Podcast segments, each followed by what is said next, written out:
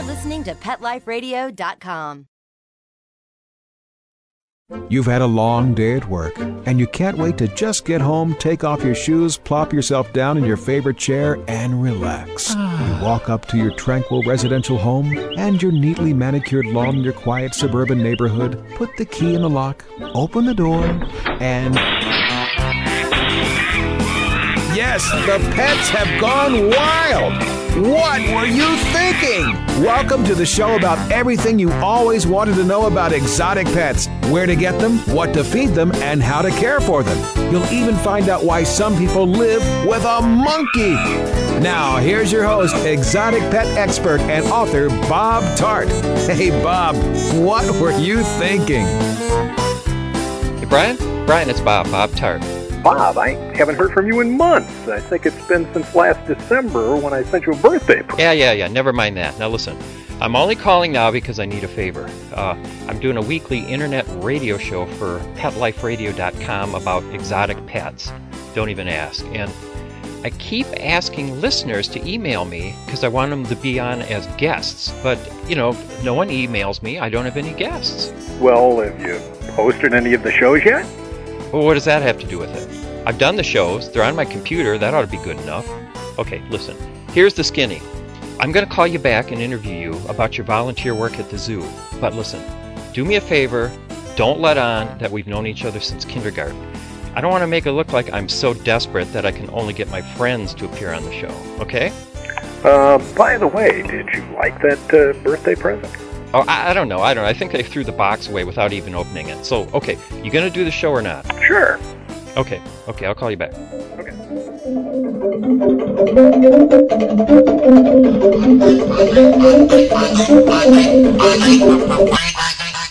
Hi, I'm Bob Tarte, author of the books Enslaved by Ducks and Fowl Weather, and host of What Were You Thinking? A show about exotic pets.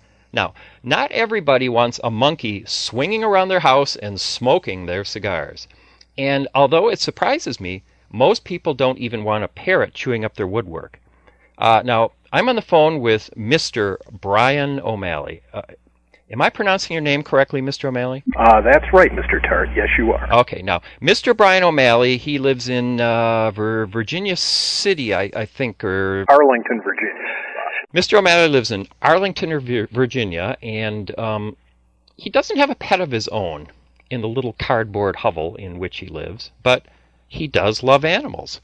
In fact, Brian loves animals more than any person I've ever, well, I, I have never met Mr. O'Malley, but he satisfies his craving for exotic critters by volunteering at the National Zoo in Washington, D.C. Now, Brian works with monkeys, macaws, and other animals that start with M at the Amazonia exhibit. So, uh, Mr. O'Malley, how did this happen? Well, it uh, it goes back uh, probably about ten years when uh, my son was born, and uh, every day off, I'd take him to the zoo. And over the years, it became a favorite activity. Then my daughter was born a couple years later. It was something we always enjoyed. And during bad weather, Amazonia is the perfect exhibit to go to because it's indoors. They just had a circular there saying volunteers needed. I called them. They said, "Well, can you come by and talk?" And I uh, went and talked to the volunteer coordinator. And uh, his first question was, "Well, when can you start?" It was a pretty thorough thing. And I said, well, I don't really know anything about exotic animals or really animals at all. I like them, but uh, they said, well, we'll teach you everything you need to know, and they've done a wonderful job. H- have you had pets of your own? I've had. I've had. Now, this isn't a civet cat or a bobcat or a nanny cat or anything. It's, it's just a, a. It's a cat. It's an orange cat named Henry. Okay, but but you were still interested in working at the zoo. Um, yeah, I think it, it the whole operation there fascinated me, and um, you know the Amazonia exhibit's really quite spectacular. Do you want me to give you a few of the little factoids? I do it, do it together yeah. for you. Yep. Um, it's the the largest, most complicated exhibit at the Smithsonian Institution's natural, uh, National Zoo. Okay, it's 15,000 square feet. It's a dome. Inside, it can accommodate 50 foot trees And it also has a 55,000 gallon aquarium complex that duplicates the uh, Amazon uh, rivers. Good grief, that's bigger than the one I used to have. Uh, yeah, that one, that uh, 100 gallon. Oh, shh, shh, shh, shh. Anyway, the uh, 55,000 gallon tanks are spread out over four uh, different types of systems. So there's the very large, sort of pelagic river fish, then there's uh, smaller ones, then there's a much smaller one uh, for piranha, and then there's uh, something called the flooded forest, where they have arowana and stingrays. Cool. Now, what do you work with the fish, with the fishies? Well, it's it's a wonderful uh, program they have there. I get to work with all the animals, so I um, I've uh, fed the fish. I make lunch for the fish, and uh, You make them lunch. What what do they eat?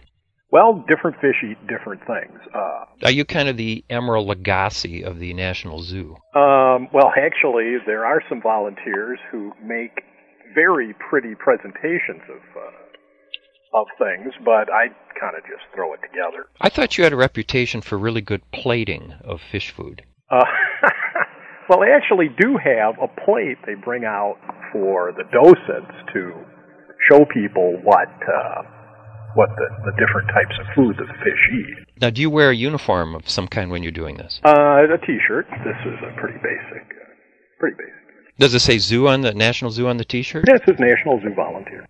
Wow, I want one. Well, uh, you could come down and volunteer, and Oh, that's way too much work. yeah, it's a and it is a lot of work. You have to have be able to give, uh, you know, a good eight hours uh, at least a week to do things because there's an enormous amount, and the Amazonia exhibit is unique at the National Zoo because it relies very heavily on volunteers. Well, give me a rundown on what kinds of animals we're talking about that that you know you interact with. Well, let's see. We've got eight different species of birds in the rainforest, and it, and understand it's it's a complete rainforest uh, environment. There's 350 species of plants. There's 40 species of fish. Um, there are uh, a pair of titi monkeys. Um, there's a sloth, and the sloth is, you know, I've worked in at Amazonia for a couple years now, and I've only seen the sloth twice. You've only seen it move, or you've only seen it at all? It, It's kind of up in the. remarkably like a shrub. Ah, It, you know, and it stays very high up in the tree canopies, and it's very hard to see. so when you saw it, had it come down for a drink of water or something? No, I had actually climbed up. There's some pretty precarious climbs that we have in Amazonia to put food up where the animals are. So we sort of climb up this ladder, and then there's this kind of pulley thing that they raise up, so it's right near the top of the tree canopy, to with a couple trays for the sloth. And, you know, I've done that for a couple of years, and I noticed the food's gone, but I seldom, if ever, had seen the sloth. And then one day, I uh, happened to be up there, and I turned around, and I was kind of face to face with him. He kind of looked at me and kind of shrugged and kind of moved off. Now, you don't think any of the other zookeepers are maybe climbing up there and um, sampling the sloth food themselves, do you? Um, it'd be pretty slim picking. Oh, is that what? What did the sloths eat? Well, they, well, it's kind of vegetables that yeah, there's, uh, and and we we kind of cut this the, the food because he's got very long claws, and so it sort of fits his grip. But um, it's carrots, sweet potatoes. They're all you know obviously raw. Some lettuce. Um, there are things that we uh, call monkey biscuits, which are things that are made for nutrients for monkeys, but the sloths seem to like them too.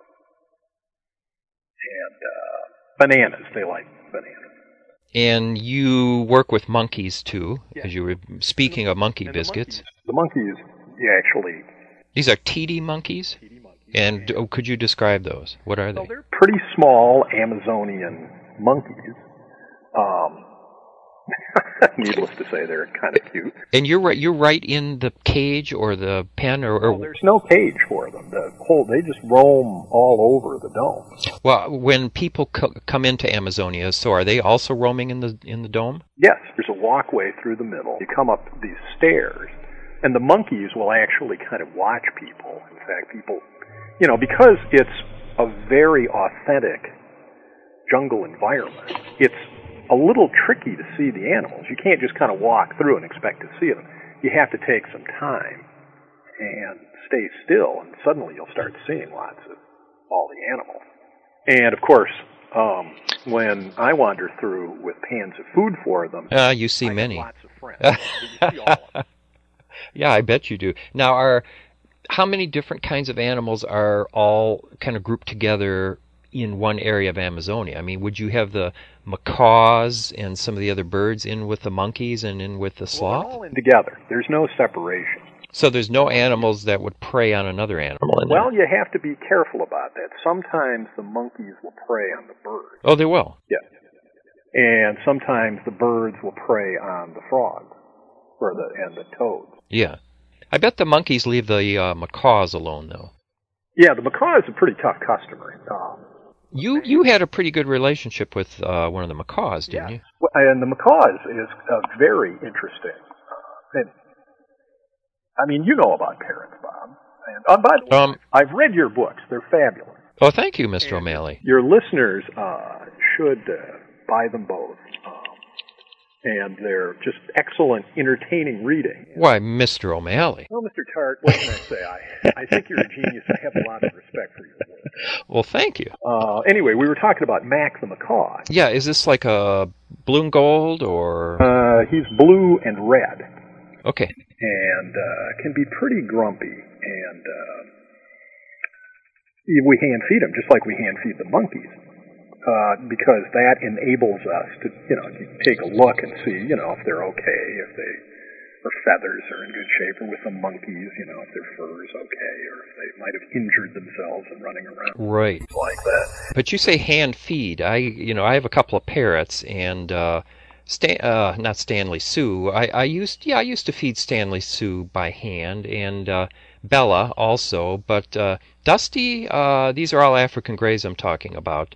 Uh, you know, you got to be kind of careful, and I think I would be hesitant to hand feed a macaw. Well, I was terrified actually, and the way they teach you to do this is um, that we have sort of a, a tray, and you want to do it. Talking about presentation of food, you want to do the stuff so Max sees the stuff that he likes. So he likes fruits and uh, and bananas, but there's other things there that he should eat, and so what you do is you kind of uh, hold it out at arm's length, and then he will sort of very delicately reach down and uh, pick up the food. And. This is out of a bowl or something. and if he wants to, it's a it's kind of a flat pan. Almost, it's kind of like if you imagined a you know a, a bread pan that was kind of cut off. That uh, Is there bread in it? well, there's monkey biscuits. They kind of like those too. Yeah, we had a Monkey parrot that. biscuits, Yep. uh, seem to be uh, kind of a popular item, although the monkeys aren't really, in my experience, too fond of them because they've kind of pitched them at me a couple times and Well, who wouldn't? And uh, so you would call them so-called monkey biscuits. Yeah. Although if you leave the tray there, the monkeys eventually get around to eating it. By the way, is how you cut down on the predation problem because they, you know, You keep them stuffed. the animals enough that they don't feel the need to go hunting. Okay, anyone who just tuned in, and I'm not sure if you can just tune in to a podcast. I mean, you, you gotta pretty willingly and deliberately listen to this thing, right? But if go into the middle of them? I don't know, but if anyone you know is uh, have a short attention span or something, I'd like to remind them that uh, I'm talking to Brian O'Malley, and he's telling me about volunteering for the Amazonia exhibit at the National Zoo in Washington D.C. You are listening to What Were You Thinking? And we will be right back after this potentially interesting message from, I don't know if it's from a sponsor. I don't know if I have any sponsors, but um, it'll be a message and then we'll be right back.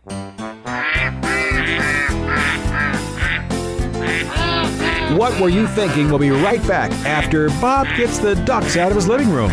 Don't go away.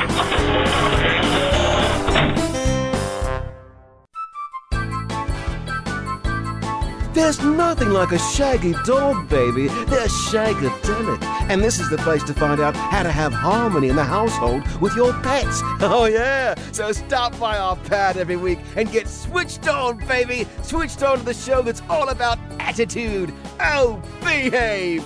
With your groovy host, pet edutainer Arden Moore. Yeah, baby, yeah. Every week on demand on PetLifeRadio.com.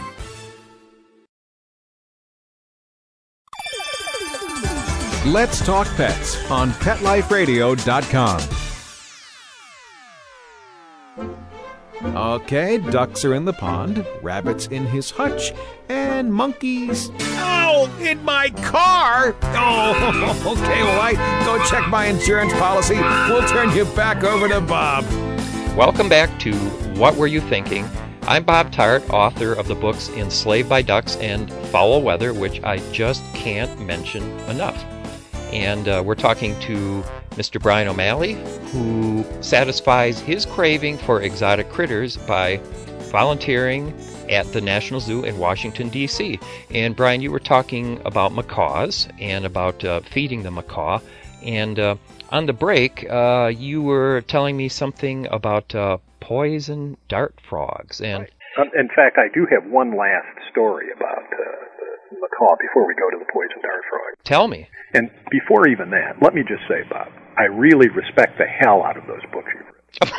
They're funny and touching, and uh, you know, I recommend it for the whole darn family. Well, thank you. Thank you. Getting back to Mac the macaw, there's kind of an interesting story. Ed, who is one of the senior keepers at the zoo and uh, a brilliant man, um, apparently ran afoul of uh, Mac the macaw a few years ago, and uh, they had bonded very closely. And Ed uh, guides the Smithsonian National Zoo trips down to the Amazon. He's very knowledgeable. I think he's got a doctorate in biology and all these types of things. And Mac never forgave him for leaving. And, uh, you know, so he was gone, I think, for two or three weeks. And I- guess it's been 10 or 12 years. And Max remained mad at Ed. And Ed always wears a baseball cap. So the one thing you do, you don't want to do when you feed Mac is go up and wear a baseball Aha, because uh, the because he thinks you're Ed. yeah, or at least he thinks you're enough like. the pan out of your and so I I mean I've sort of progressed with Mac. I can actually feed him out of my hand. He'll take food Well, that's pretty brave. Well, I sure as hell don't wear that baseball. but he's a he's just a fascinating animal. He's just amazingly smart and, and when you walk into the forest because there's a lot of stuff you have to do, we actually have to water the rainforest and when you walk in you always hear this kind of hello and if he likes the food you've given him, he'll say apple for you. Oh, This is a pretty interesting that's very good. Yeah, birds are very smart. the poison dart. Yes. We've got 10 different species of uh, frogs and toads in Amazonia. Now you probably know those frogs are getting popular as pets. Right. So, to, so tell me a little bit about them. Well, poison dart frogs are so vividly colored because it's a sign to predators that they are incredibly toxic. The, the beautiful blue ones, uh, I think, are called Dendrobates tinctorius. And uh, in the wild, they have enough poison in them to kill 10 people. Now, it's interesting because they don't produce poisons like a snake. They eat bugs that eat poisonous plants.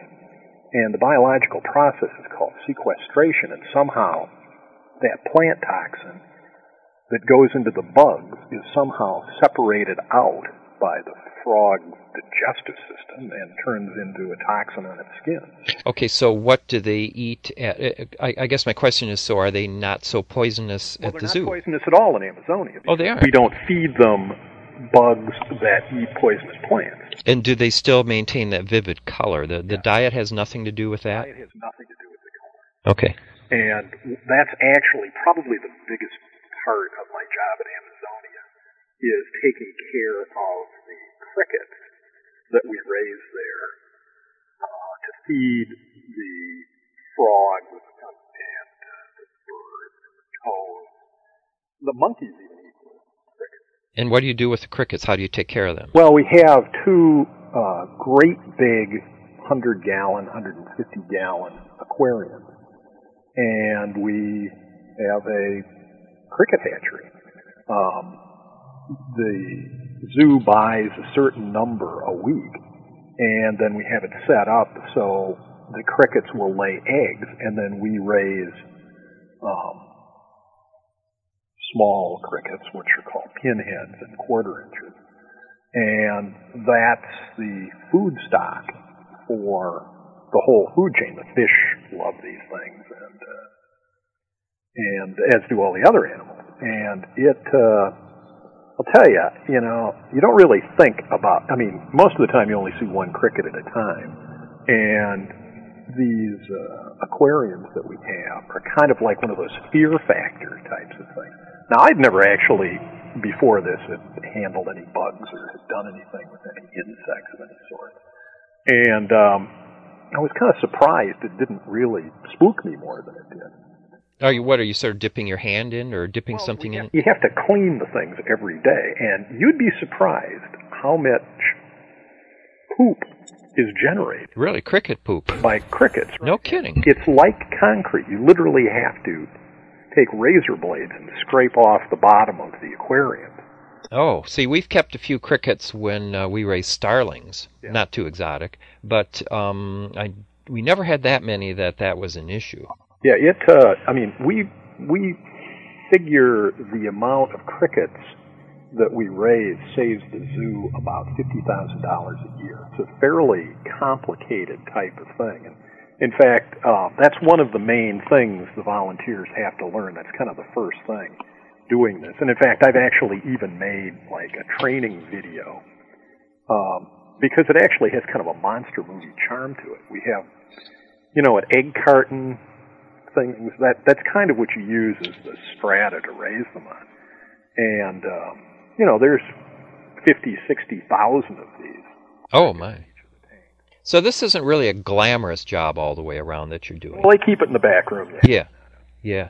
Now the the frogs. Uh, the last thing about the frogs, I guess, is um, I'm trying to think at an exhibit like this. The frogs are so tiny; they'd be hard to see. Is there a special enclosure or something for them? We have a thing that's called uh, Dr. Brazil's lab, where we have aquariums and you can actually see uh, dart frogs up close. They are up in the forest, but I've only ever seen them a couple times. Oh, And in fact, um, there's a stairway that goes from the aquarium areas. And the aquariums adjoin the rainforest too. It's a two level uh, exhibit. The lower level are aquariums and see them laterally, but then you can walk up to the rainforest and look down into the aquariums too. Uh, on the stairs that go up there, there's sort of a, an area that that apparently there's all kinds of frogs in there too. You know, it looks like it's kind of a little garden area, but there's lots of little frogs in there. And the only way you can tell is you can hear them, but I I've only ever seen them once. but tell me your tiger story. Is it a tiger or a jaguar or? Oh, that's uh um they like to familiarize you with all the other activities at the zoo too. They have a very nice training program. And um so they took us over to the lion and tiger exhibit at uh at the National Zoo and uh you know, they have a very active breeding program, and we were right back there where they feed the animals, and there was a juvenile tiger. Um, he was born at the zoo, and he was about to, within a month of moving to another zoo, because a juvenile tiger weighs about five or six hundred pounds. Oh, good grief! So how how old would you say this thing was? Oh, he was maybe a year and a half, two years old. Oh, okay. That's that's a big guy, all right. Right, because they grow fast, and you know, and and uh, this, uh, you know, just like my cat Henry, how cats kind of like to hunker down. He was kind of hunkered down in the corner, and the keeper was talking about all the stuff they had. And while she was talking, suddenly this this cat leapt at the enclosure, and the claws were going through the cage, and the fangs were out. It was roaring. It was so fast, it wasn't scary. I mean, it was literally in the blink of an eye. This um, cat had gone from what looked like it was dozing to full attack mode. Now the keeper didn't even bat an eye at all. I mean, she just well, just doesn't have to get my uh, attention. And uh, man, it was just frightening. I've been I've been surprised by wild animals, you know, native animals here that do that. I'm just thinking of raccoons that uh, a couple times I've trapped raccoons to get them out of our yard in a, in a live trap so that they, they wouldn't eat our ducks. And I take them somewhere else and uh, open the cage, and I expect them just to kind of lumber away. And like in the blink of an eye, you hear a snarl, and they are just gone. Right. So I, I can't even imagine, you know, seeing a tiger do that. And and w- w- talking to the keeper, we had a discussion. You know, there are people in this country. You're talking about exotic pets. There are people in this. More people in the United States keep tigers than there are tigers in most of the Eurasian landmass. There's anywhere between five and ten thousand people that are keeping tigers in their home or farm. Good grief. Such a crazy idea. Yeah, so the, the, there's like 10,000 tigers in this country? Yeah. I can't even imagine having a tiger as a pet. Oh, I can't either. I, I think the problem is people. I I think you know can you can get these things pretty inexpensively as uh, cubs, but like I said, in the course of a year, they'll grow to five or six hundred pounds. Now, can you imagine sitting at your word processor or your your computer, um, you know, typing away and have a tiger hop up on your lap and, and try and be able to do your work?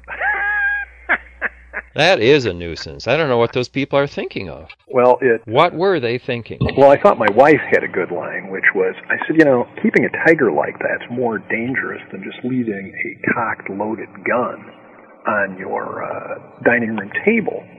And my wife responded, said, well, maybe those are the same people that keep the tigers because they need that cocked, loaded gun. Yeah, I think so.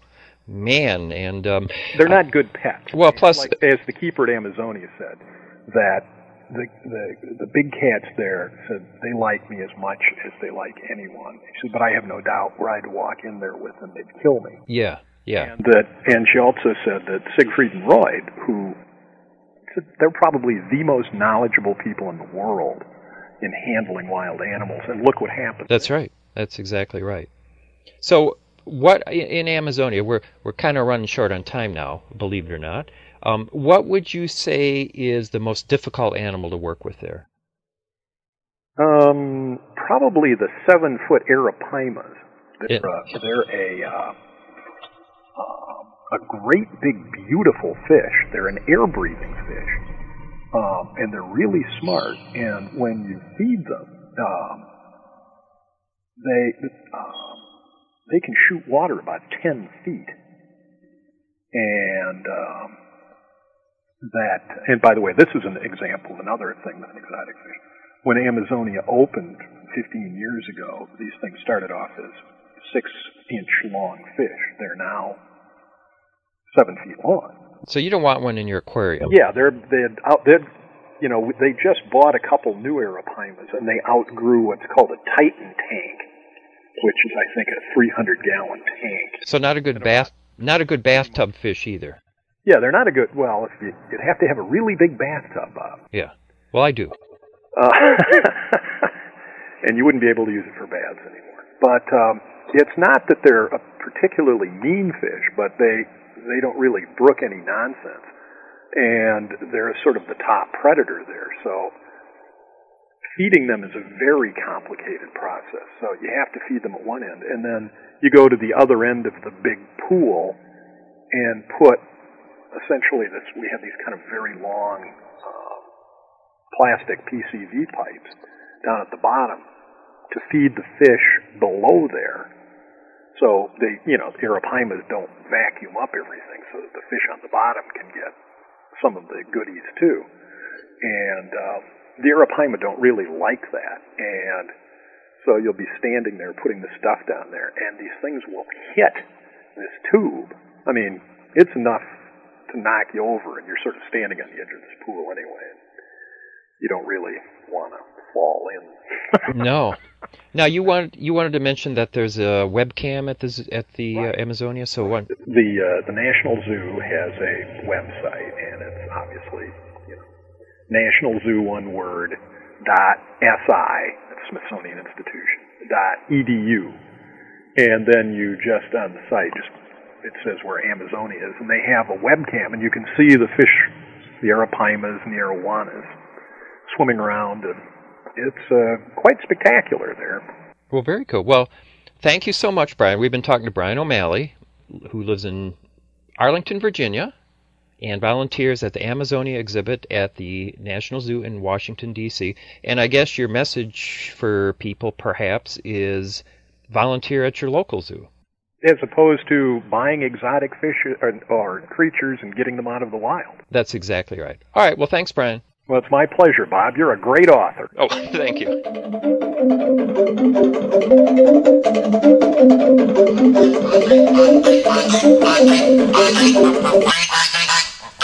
That was great, Brian. Thank you so much for doing that interview. You just make everything sound so exciting. Gosh, uh, you're going to make everybody want to be a volunteer at a zoo.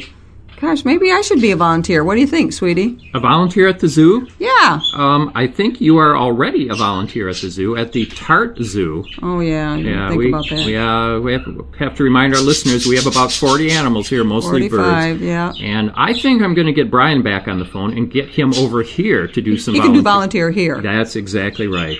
Speaking of volunteer, we would like our listeners to volunteer to be our guest on the show. So, just uh, if you have an exotic pet of some kind, a turtle, a tarantula, Snake. a snake, uh, cockatoo, cockatiel, whatever. you have, Tell us about it. yeah, we want to hear about it. So, just send us an email at bob at petliferadio.com, and who knows, you might be the next guest on What Were You Thinking?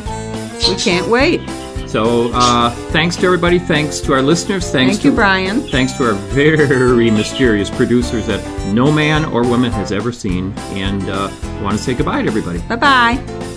Thinking about buying a monkey? How about a ferret or a skunk? Then check out the show that will answer the burning questions where do you get them? What do you feed them? How do you take care of them? And most of all, what were you thinking? With exotic pet expert and author Bob Tarte, every week on demand from PetLifeRadio.com.